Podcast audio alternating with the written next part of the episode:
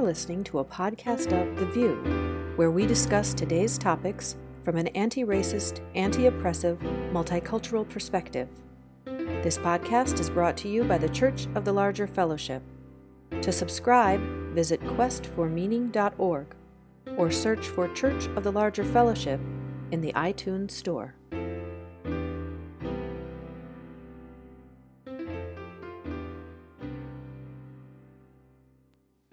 Hey, good morning. Good morning, viewers. This is Meg Riley, and I think it's going to be sunny Minneapolis today, coming to you with another episode of The View. We're going to take a moment to uh, say hello to our regulars before we move into today's topic. There's plenty going on in every neck of the woods. Aisha Hauser, let's start with you. How is it? Um, I'm Aisha Hauser and I'm in Seattle. Uh, it continues to be surreal. Uh, my adult, young adult children are now online learning and um, they don't love it, but they're learning to adjust because uh, they were both away on campuses. And um, so I say to them, Welcome to my world, because now they're running around the house going, Shh, shh, I have a meeting, quiet. I'm like, Oh, so the last seven years when I've been doing that and you've ignored me? Karma welcome to the karma fairy, which I know has nothing to do with the virus, but this is us trying to exist, people. So that's me. Michael, how are you? Good morning, everyone. This is Michael Tino in Peekskill, New York. Um, I am here and alive and um, well, and that's about as good as it gets right now. uh, the the the first grade at Woodside Elementary School in Peekskill, New York, is not actually doing online learning. So they're um, so I I have actually been uh, reduced to what what is much closer to homeschooling in that I actually am finding my own lessons for for the first grader and uh you know what? It's going it's going. I am not i am not a first grade special educator and there are good reasons for that. Um and uh i feel like uh I joked at some point in my childhood when Zoom was my favorite TV show that um, I wanted to actually live on Zoom, and um, this is not what I meant. This is not what I meant. Uh, so life is okay, and we're surviving here in New York. Christina, how are you? Hi, everyone. Christina Rivera. I'm coming to you from Charlottesville, Virginia. It's beautiful spring day. Um, I'm doing well. You know, I'm, I'm doing as well as can be expected in these un, unusual and eventful times. Um, I too have uh, uh, office full of office mates that I didn't have before. Uh, so it's interesting, you know, having other folks at home uh, doing their thing and kind of coming and going and, you know, trying to encourage folks to like yes, get outside and breathe some fresh air, but not close air to anybody within six feet around you. And yeah, I just remember, I remind folks that, you know, everything in their biological imperative right now for our youth and young adults is to socialize and take risk. And we are asking them not to. And that's hard. That's hard to do, you know, just from that standpoint, it's hard to do from the standpoint of just what they're socialized to. Um, most kids being in public schools or school environments, so it's it's hard right now. But uh, you know, we're all we're all in it together. Lori, how you doing? I'm doing great, Christina. Considering.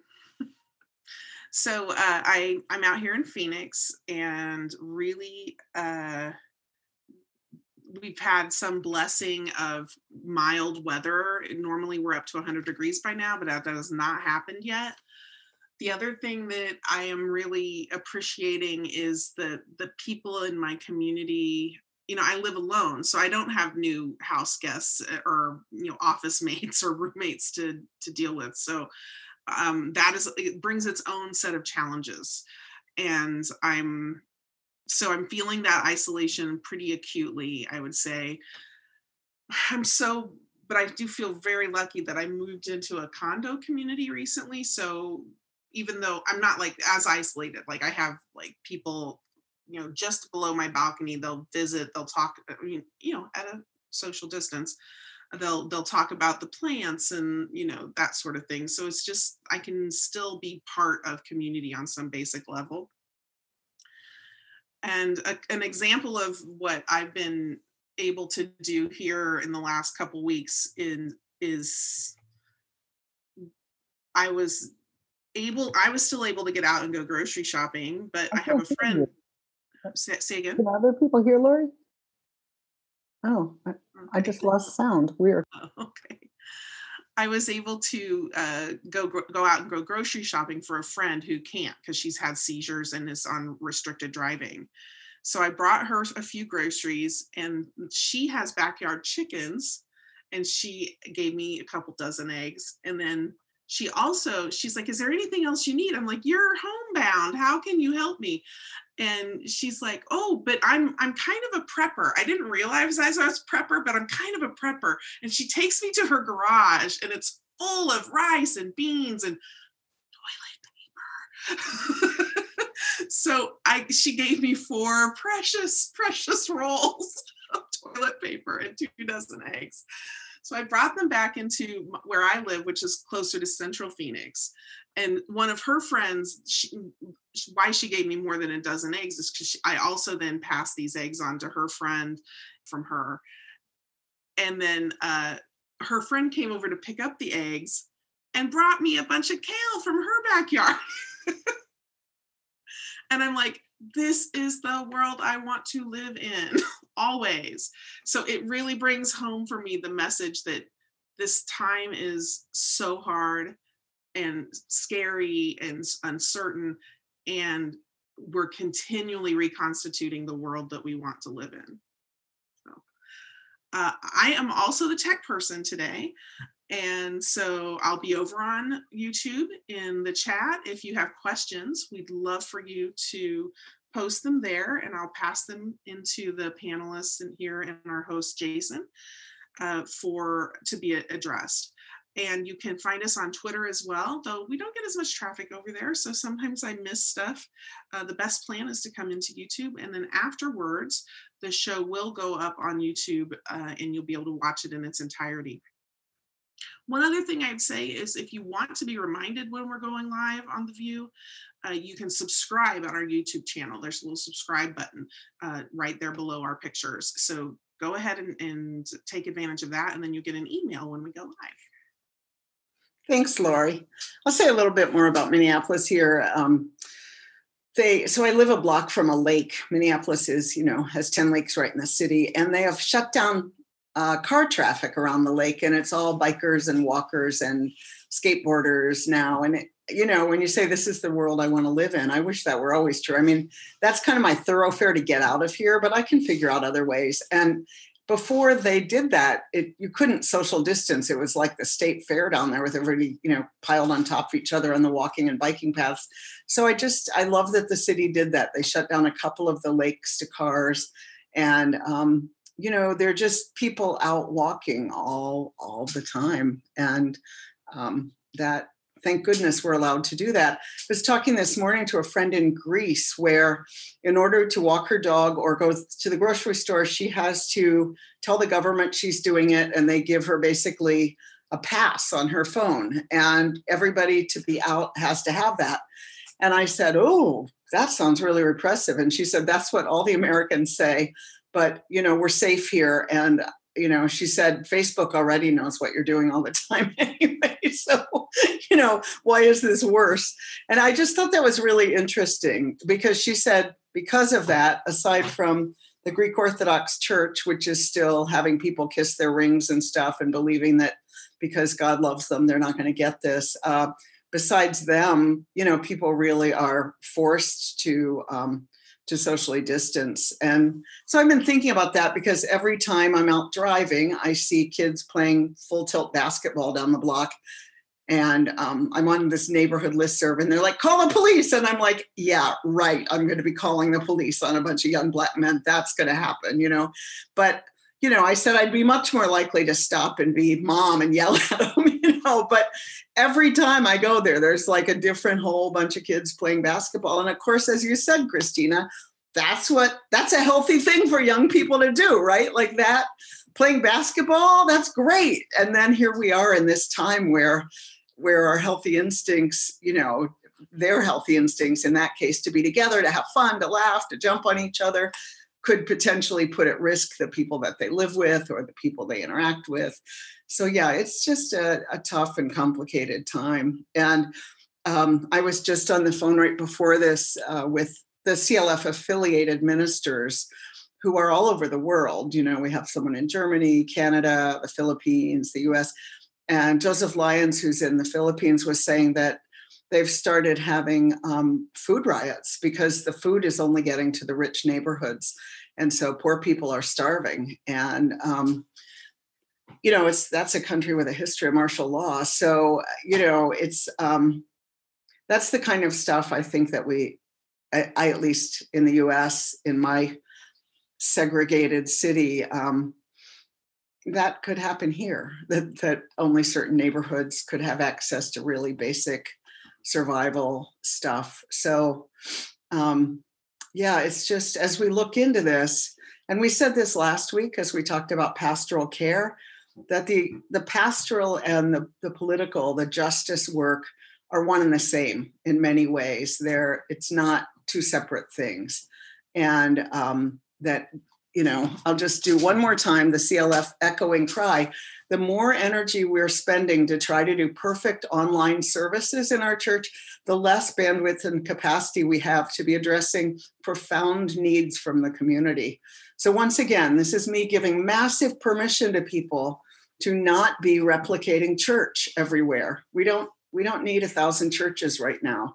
Um, we need we need presence. We need pastoral presence everywhere, and then we need, in my opinion, um, to take this opportunity to try to create some revolution. So uh, it's it's revolution either way. It's gonna it's gonna things as they were are over. So how do we have a hand in trying to create the world we want to create now? So we've invited uh, Jason Lydon to be with us today. We also had another guest, Leslie Mack, who unfortunately is unable to be here. If you came to hear her, she will not be able to be here today. We will invite her later. We love her, she's brilliant. And today just wasn't a possibility. And of course, in this time for all of us, things change in a moment's notice. So, um, Leslie, we're sending out love to you, and we'd love to have you back sometime.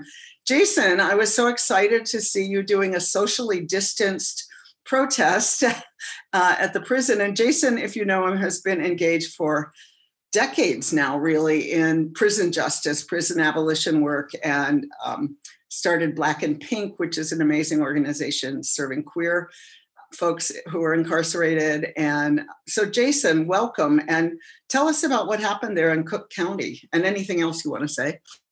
Well, thanks so much for having me back on The View. It's really fun to be with you all and spend some time.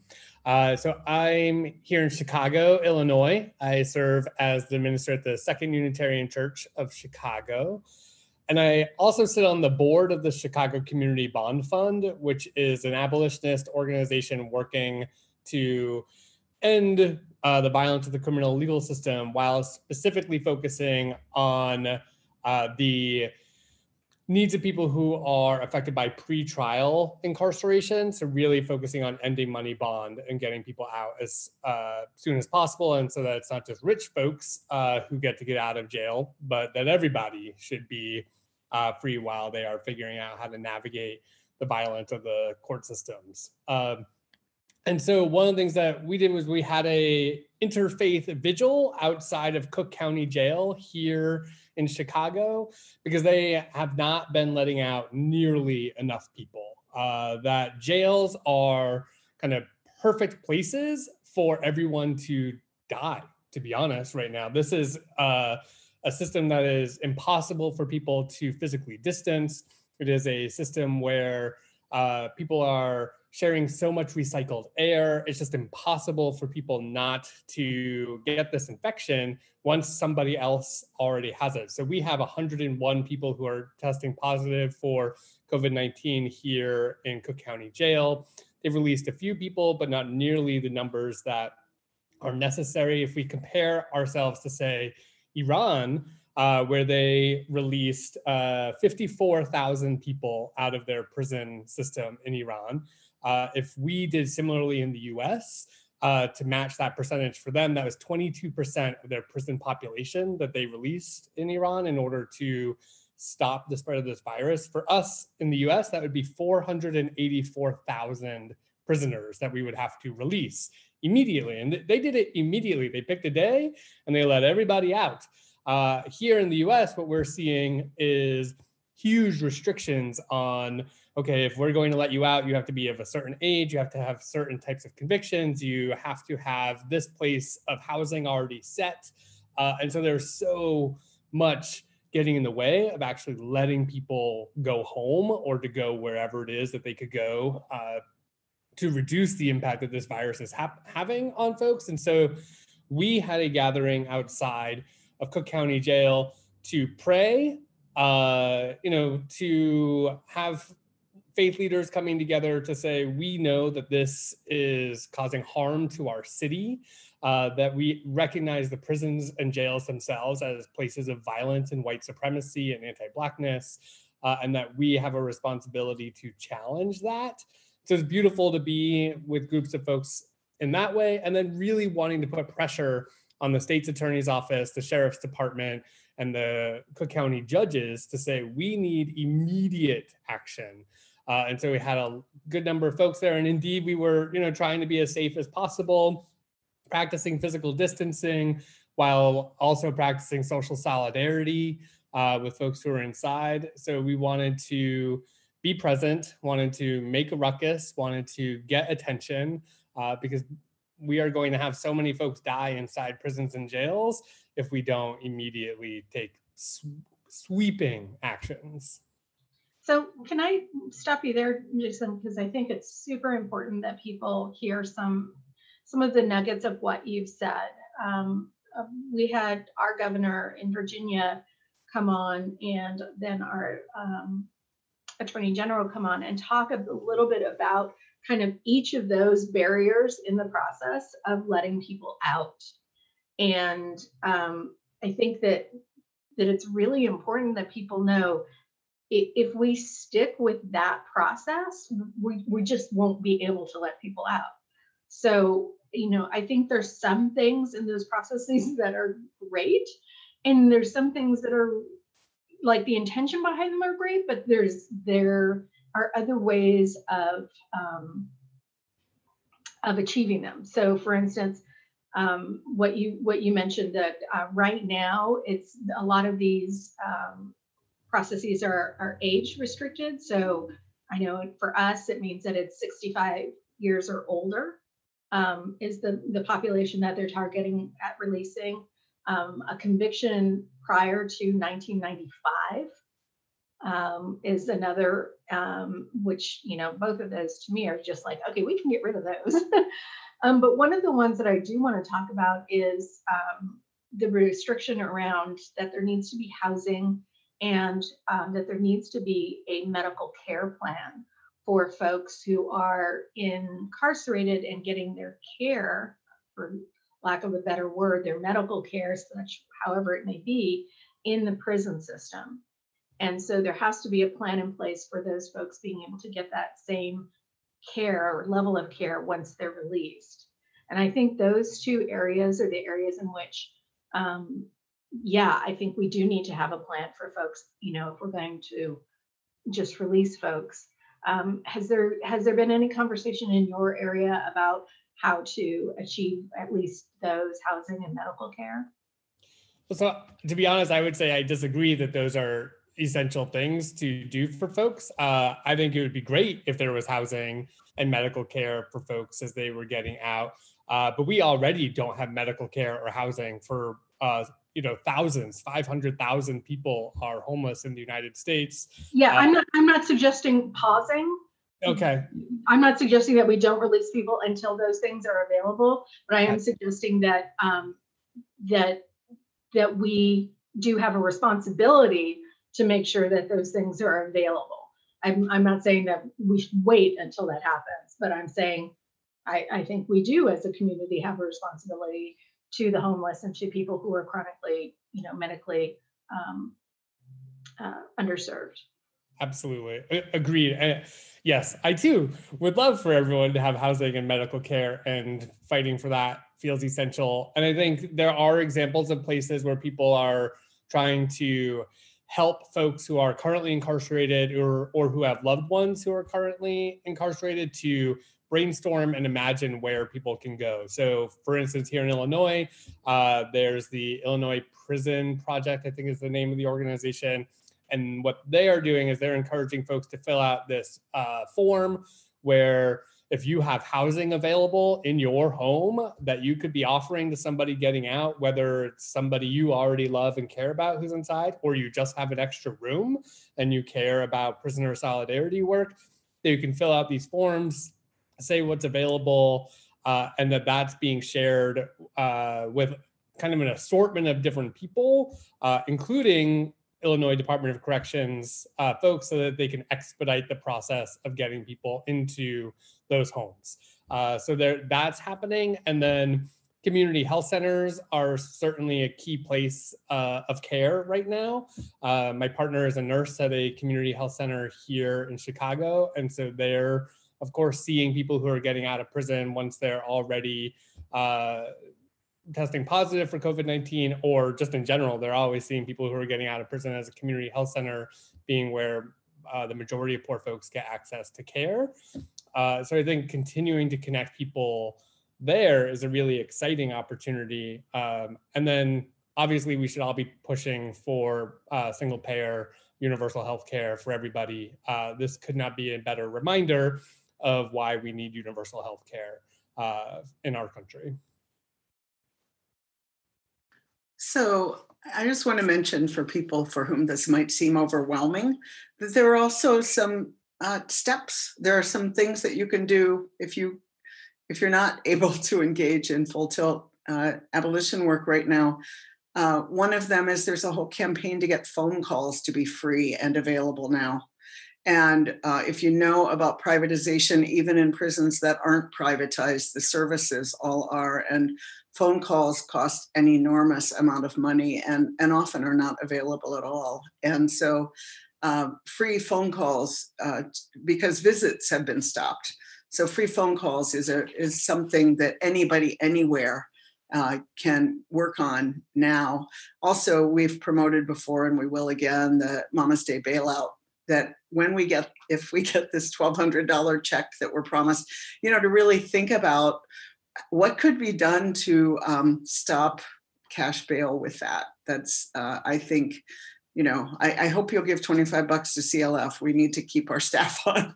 But, you know, um, there are people for whom that money could absolutely save lives and families. And so, so there, you know, there are things that everyone can do wherever you are, whether you're part of a big coalition or whether you're just kind of sitting in your house right now saying, what can I do?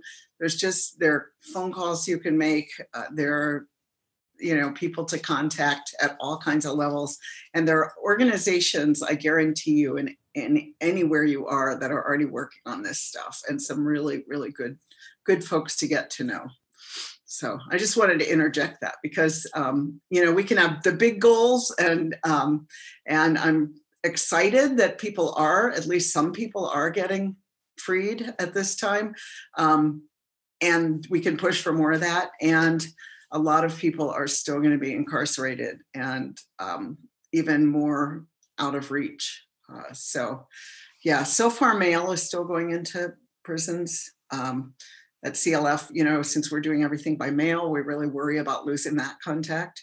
Um, but yeah, it's it is um, it, almost I I was reading a blog that a super privileged person wrote about now that she's in her mansion for a month, she really understands what it's like to be incarcerated.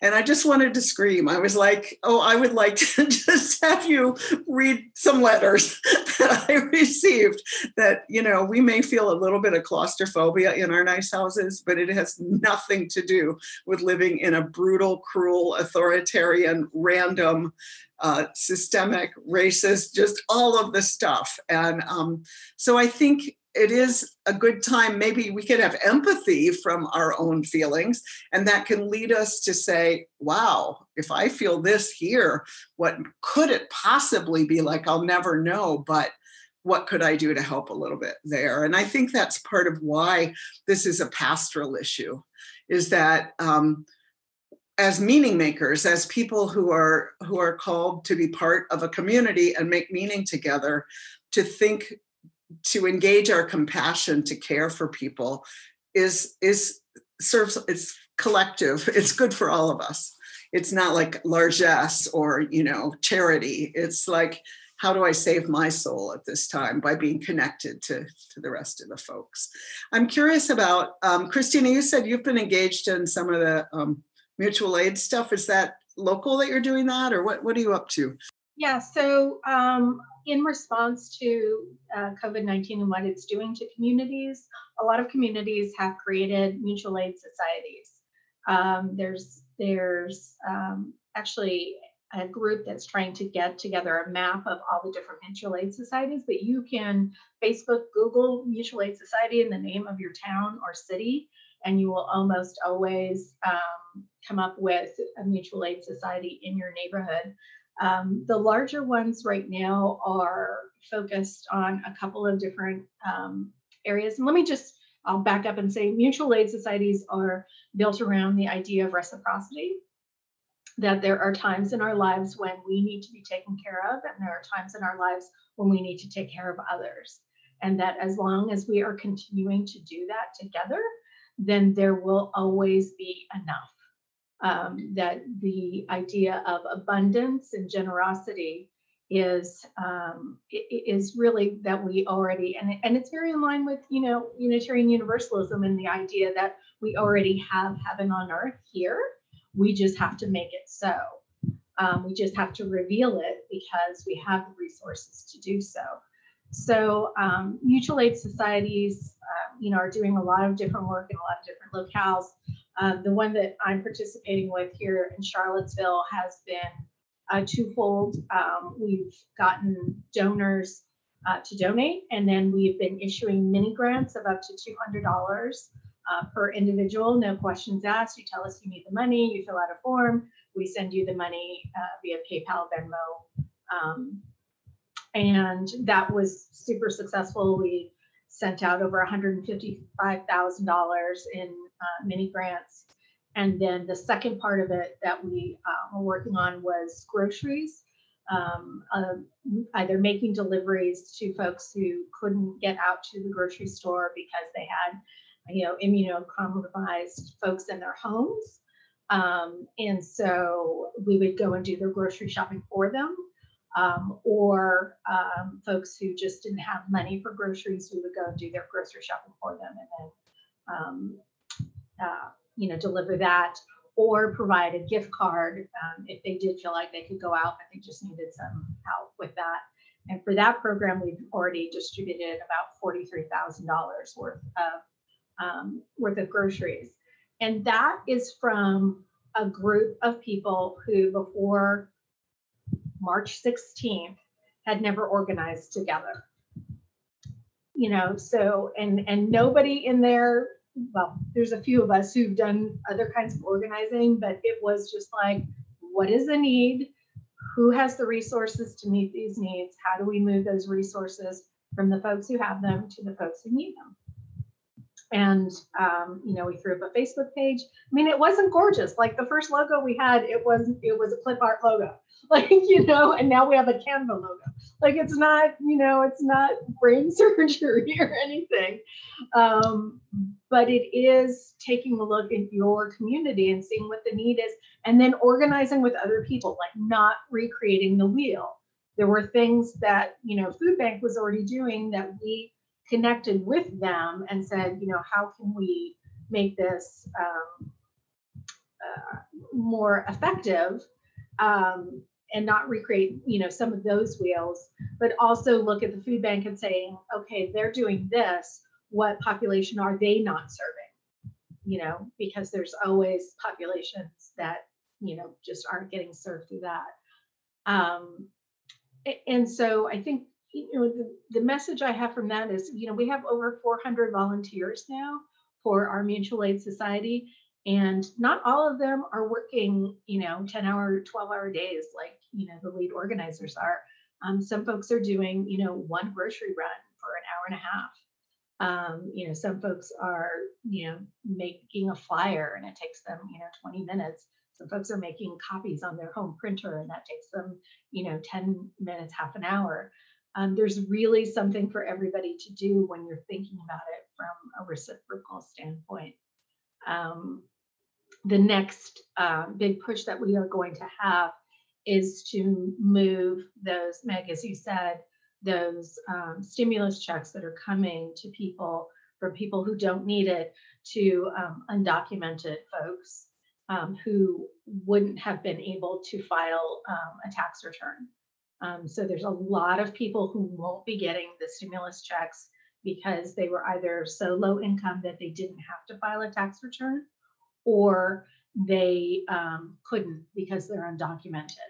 And so we have a very tight, narrow focus of who we want to serve in that effort because know we, we could try and serve everybody, but but we needed a focus. And so our focus is going to be reaching out to folks and saying, we're going to do a one-to-one match. You give us your stimulus check, we give it to the, to a person who needs it. Like it's going to be that simple. So, Christina, when you say we, it sounds like there's some leadership group empowered to make a decision like that. It's not just a Facebook group where everybody can. So, there's a, a general group that anybody can walk in and help for half an hour. And then it sounds like you're on some kind of a steering committee or something. Is that? So there is a steering committee, and the steering committee is made up, we basically broke into teams. So, the steering committee is made up of a representative or two from each of those teams um, who get together three times a week and say, you know, where where are we at? Um, where do we hear the need is? Um, you know, what have we heard from our communities? We ask ourselves questions like, what does our reach look like? So we take a look at um, all of the asks that we get are getting in, and we take a look at the addresses to make sure that we our reach is into our areas that we know are lower income. We look at um, the number of uh, monolingual Spanish speaking households to make sure that we're going into those. We look at the requests for other languages. So we're really focused on making sure that we are our reach is getting where it needed to. At one point, we actually even paused because we realized our reach wasn't getting out into the counties, our rural areas enough. And we wanted to pause and make sure that we were getting that message out and then re went went back into um, into the giving. So yeah so this is neighborhoods or towns? I'm curious what you because then you said something about the county. So is, are you taking like an area of virginia so right now we started with um, charlottesville city and albemarle. And then what we did was we quickly realized it was going to be difficult to figure this out. So what we did was we said anywhere that our regional libraries serve, um, because our regional libraries go out into the rural areas, and we're in central Virginia, and we're surrounded by rural areas. Anywhere that our regional libraries serve, we were going to serve. And that's what made us take the pause to make sure that we were getting out, you know, into those communities. Um, so I think it's, it, you know, if you're doing this work or interested in doing this work, you know that's one of the things you want to make sure that um, you're asking yourselves continually is how is our reach? What is it looking like? And we're not the only ones doing this. Like it is not something super special happening here. Well it's super special to us but but there are mutual aid societies you know in in seattle in los like all of the major areas and a lot of small towns as well. So um, this is something that UUs can be doing right now. Let's talk about that. If if say a UU social justice group uh, decided they wanted to get engaged with this now, um, let's just talk about some kind of do's and don'ts about doing that, because um, I think what you're describing is a broad-based community decision making um, and um, really looking at things in a very broad way, which coalition work, you know, I always think of Bernice Johnson Reagon. Coalition work is done in the streets. You do not go to a coalition to drink your mother's milk. And and I feel like um, some of our congregations are looking for mother's milk in places that it's going to hurt if that's what you go there for. So I just um, I'm thinking about that's really an amazing, beautiful story, and and I'm going to look up Minneapolis when we get off of this, um, and I'm picturing some of our congregations. A the assets that our congregations have are amazing, you know, to bring in and some of the same needs for control and perfectionism that that I'm pleading against in terms of uh, online worship, I would also plead against here in terms of uh, replicating. Um, you know, maybe just take a look at the characteristics of white supremacy culture as we go into these coalitions. Um, so, yeah, I'd love to hear other people engaged in this locally. Uh, Lori, are you? I think you said you were. Yes, actually, I am.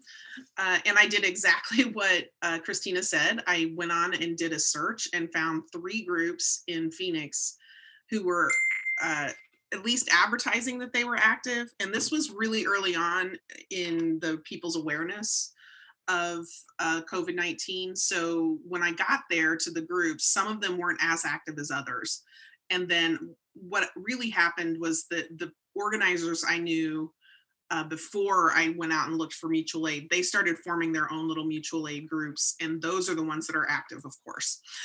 so we have one specifically for the LGBTQ community here, and we also have uh, a more general one for or organizer well not for but of organizers that are associated with other kind of known groups who do a lot of this kind of work uh, for example, food not bombs, the people who are involved in food not bombs are, are sometimes involved in mutual aid as well, because there's a lot of overlapping principles and ethic around that.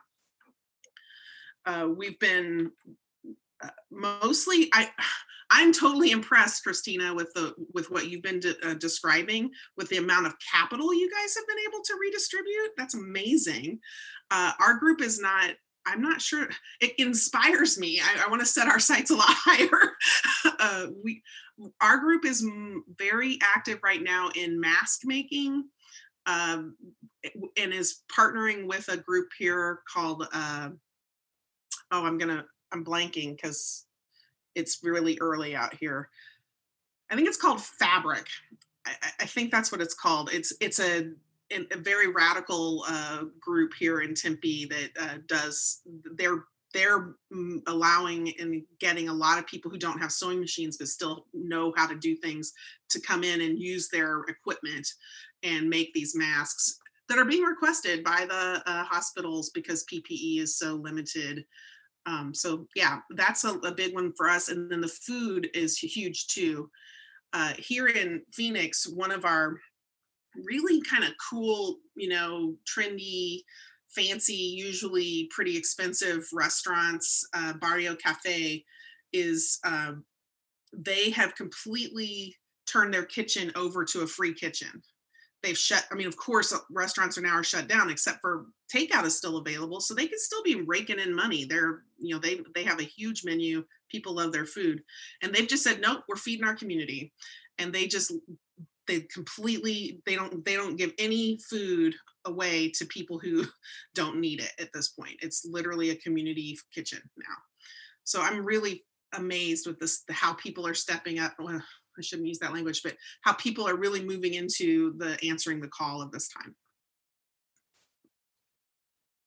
Yeah so um, just a tip for folks um, the way we were able to get to that number um, was we started with we found a donor we found a $15000 donor. And in staunton which is an even smaller city than here they found a $100000 donor but whatever start with whatever you have so we found a $15000 donor and we used that as a match and so we did a double your dollars which people love in fundraising if you can do a match and tell people that their donation will be doubled love it. And so we started with that. We did the thermometer and it just started building. And once it was clear that we were in fact sending this money out, people were like in town were hearing about it.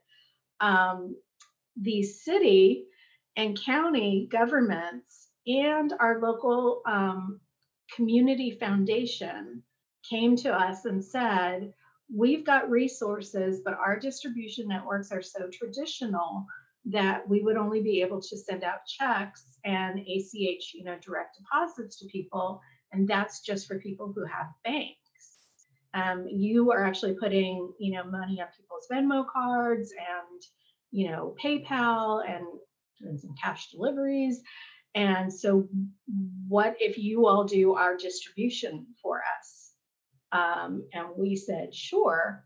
And so, we are now in a $1 million partnership with our local community foundation to distribute um, at least a million, maybe up upwards of that um, to folks in our community. That is amazing, Christina. That is just amazing.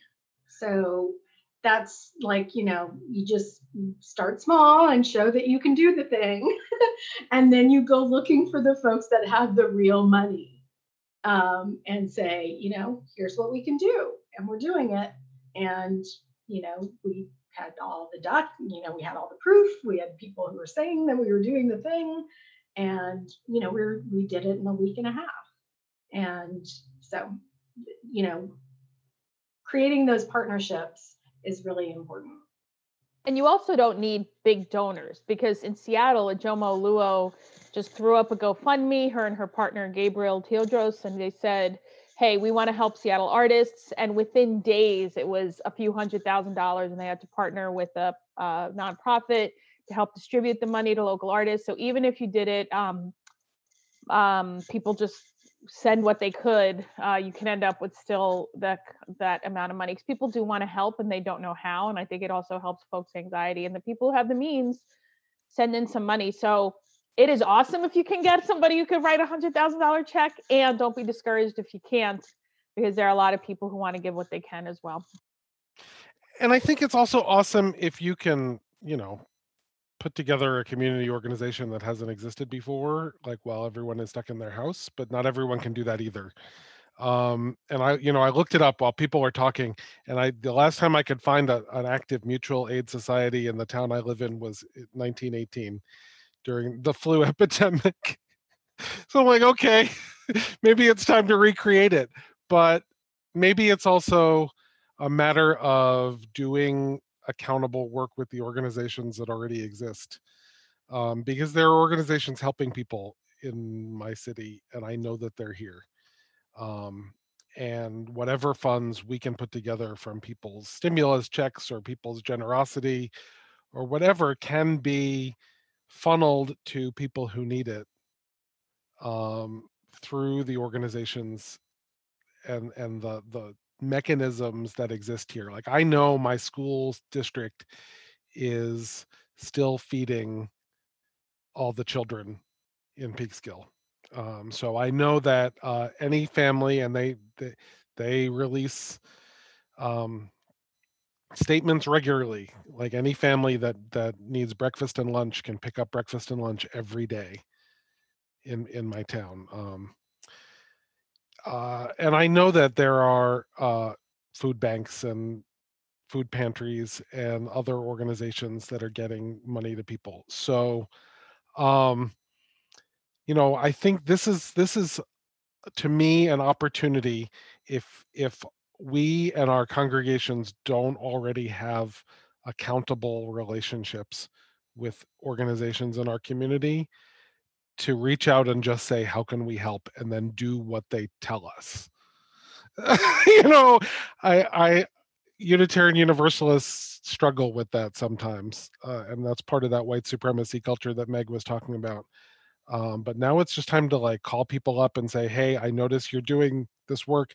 How can i help? and if they say send money send money right? And if they say we need volunteers to go to the stop and shop to shop for people, then that's what we do. But it uh, sometimes it's not up to us to to recreate everything and to reinvent everything. It's it's up to us to just ask.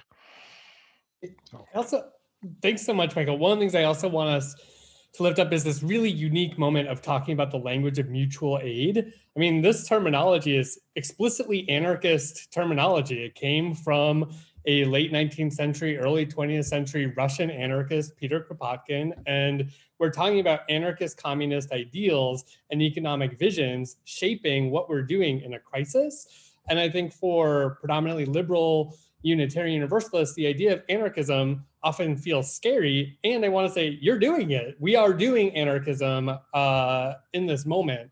And I think that that's a really important part of this story to not get lost. Uh, and while I appreciate so much the idea that we, you know, respond to what local nonprofits say and direct service organizations say, and I think it's really important to see how mutual aid and direct service is different. Um, and that mutual aid is really about developing authentic relationships of accepting support as well as providing support. And I think that's one of the things around prisoner solidarity work that I think is such a key place of learning that practice because when we start writing letters with prisoners, we stop thinking of ourselves, those of us on the outside, as helping prisoners, but being in a real authentic relationship that they are transforming our lives just as much as we're striving to be part of transforming their lives. And we do work on the outside to fight the prison system, just as they're doing work on the inside to fight the prison system. And so when we're doing this solidarity work on the outside, I think and, mutual aid work with each other when we are the person who might have more money than somebody else when giving money it's not just about helping them, but liberating oneself of one's own wealth is a transformative and beautiful experience. Uh, and it is about also, I think, recognizing the beauty of uh, that mutual relationship, which is how it's mutual aid, and that, you know, I'm going to do this for you, you're going to do things for me, we're figuring this out together. And maybe it's not I did something for Meg and Meg did something for me, but I did something for Meg and Christina is like, oh, Jason, you know, I know how to do this thing that you've been needing. And we're all part of the same network and we're supporting each other. So I think that's really a key piece of this is that we think of it as, yeah, mutual. It's a mutual relationship, not just uh, charity. It's not saving anybody. This isn't the time for thinking about things like that, but it's really this exciting moment of practicing practicing anarchy.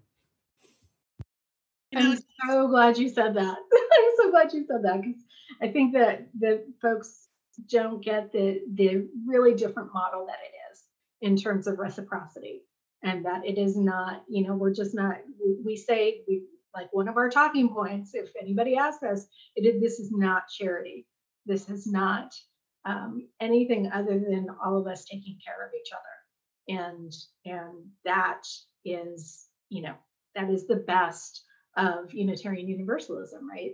And so you know as UUs trying to plug into that is is part of deepening our faith and deepening our experience of our faith and how you know the sacredness that comes with being able to think about what it is that we have to give and when i say give i don't mean you know necessarily financial resources but what is it that we have to give?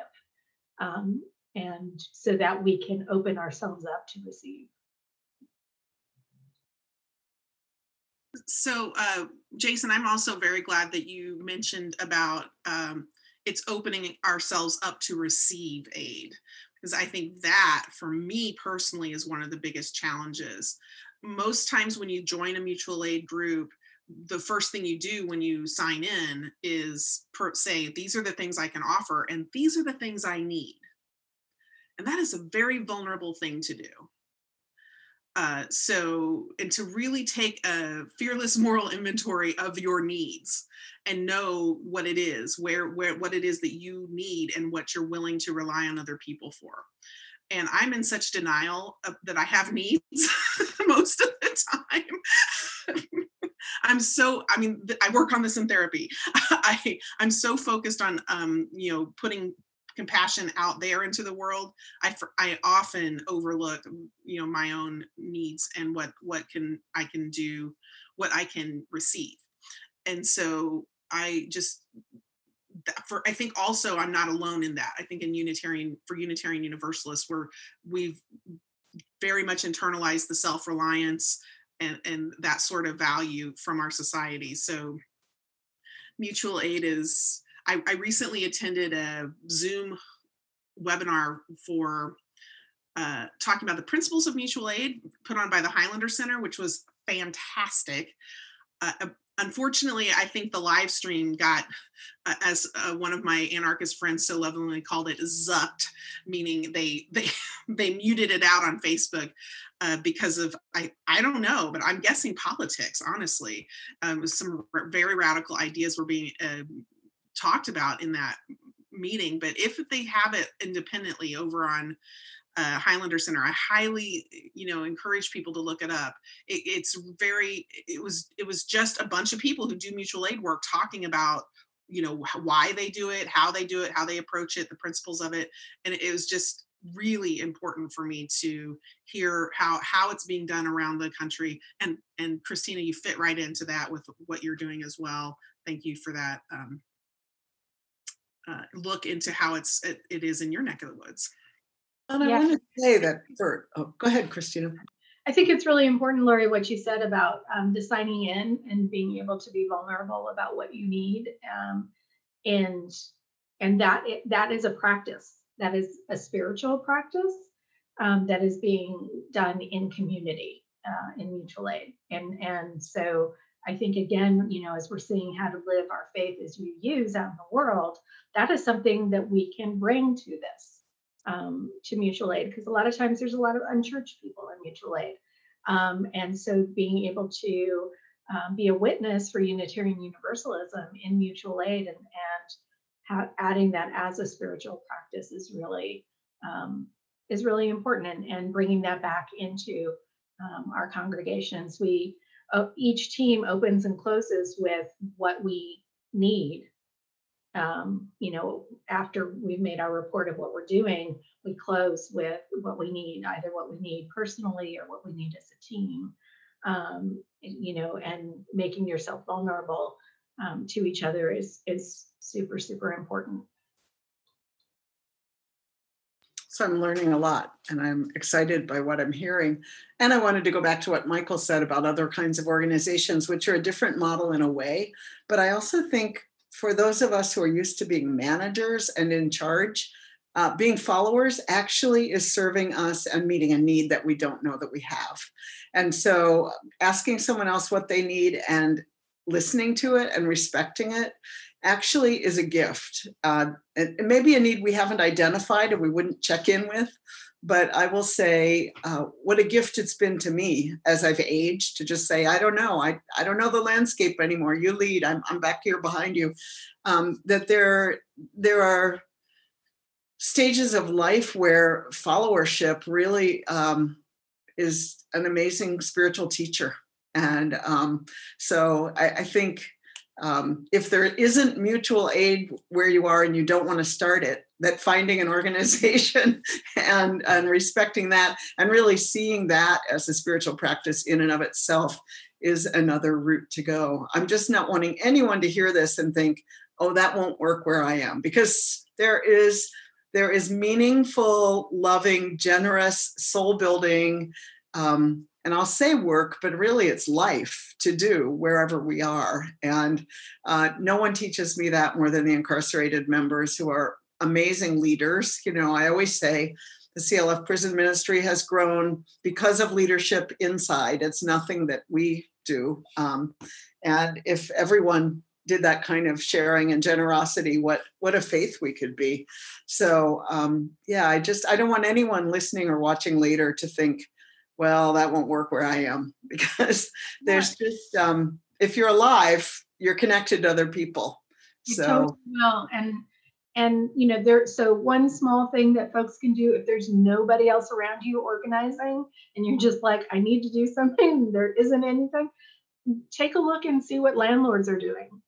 Um, you know, what are landlords doing in terms of supporting people um, to you know waive rent or do a deferment of rent and you know start a pressure campaign to get the landlords in your areas to waive or defer rent for april you know uh, rents are due today and tomorrow or for may because we're going to be in this for the long haul Um, and that you don't need a mutual aid society to do. Um, you know, it's it's a lot more helpful. Like there was a meme going around about um, the SNAP benefits and when people should go and do grocery shopping, and that is helpful. But if you want to be really helpful to people who are using SNAP benefits, them not having to pay rent or being, um, you know, charged rent this month or next month, that would be super helpful. And that's something that that you can organize without having anybody else. You know, if there's no other organization going on in your area. One of my little one person projects is these KN95 masks, which are readily available from China, but which the US won't use for hospitals. Um, that you can get them, you can get quantities of them. I'll, I'll share later on YouTube uh, website to get them where you don't have to go to Amazon. I did go to Amazon, but apparently you don't have to. Um, and just put them outside my door whenever anyone delivers anything. Say, please take a mask if you'd like one. Um, I mean, it can be that simple that to just look around and see who you're touching and how you can reach out with with some kind of love and generosity back. Um, I I think we've heard from some amazing organizers today, and I'm just really, really excited by what you're doing. And every single person can make a difference. One of the things that uh, Janine Gelsinger here in Phoenix has done while i mean not while but like up until she started experiencing symptoms of covid-19 uh, she had all, it takes to to practice mutual aid and she proves this is um, some flyers some tape or maybe a staple gun and in her apartment community she just put up flyers and said let's let's all meet and you know virtually. And and and start sharing needs and needs and resources. And so this literally can happen as part of you know a very small community to start with and then moving into something more. You never know what happens when you pull people together uh, to to really share ideas and figure out how to how to come together for one another the the other piece of that is um, uh, Black Lives of Unitarian Universalism recently shared this, and other organizations, and it's been passed around as uh, this idea of figuring out who your pod is and then mapping pods out into your community. And that is a, a building block of mutual aid as well. So we'll post that resource in some of the pod mapping resources uh, to the to the chat and in, into the show notes. I also I want to name that the mm. idea of caring for each other and mutual aid is radical. Like, what does that say about modern day society? That simply the act of caring and giving people basic needs or offering each other in reciprocity need basic survival needs is radical and that to me just if that's not a, a case for dismantling this violent extractive capitalism we've been living in this last few hundred years i don't know what else is Sad, Aisha. That's a great. That is a great uh, note to go out on. it really, it is. Um, yeah, a culture of giving and generosity. It's, it's what we say. So now we get to live it. Yeah, it's exciting. Anything anyone wants to say before we sign off for the week? Do you want to talk about uh, the commission? Yeah. And they're coming. next they're coming oh, next week. Yeah. Aisha, you want to say more? Uh, so the net over the next few, uh, not every week, the next few weeks, but over the next few months, uh, the commission will be coming on and talking about different parts of their report. I'm not sure which part will be next week. I forgot, but next that would, week that would be the have... commission on institutional oh, change. Oh, just for for out people out there in viewland who don't speak our language. Thank you michael. The commission on institutional change which was convened uh, the spring of 2017 after the um, uu white supremacy teach-in spread across our denomination uh, they have submitted their report to the uua it will be published by skinner house and they will be coming on next week to um, talk about one aspect of their findings and we're going to hear about all of them over the view over the next few months. Thanks everyone. Jason thanks for coming. I'll have thanks you again sometime. having me. absolutely. Take care everybody. Give and receive. Be kind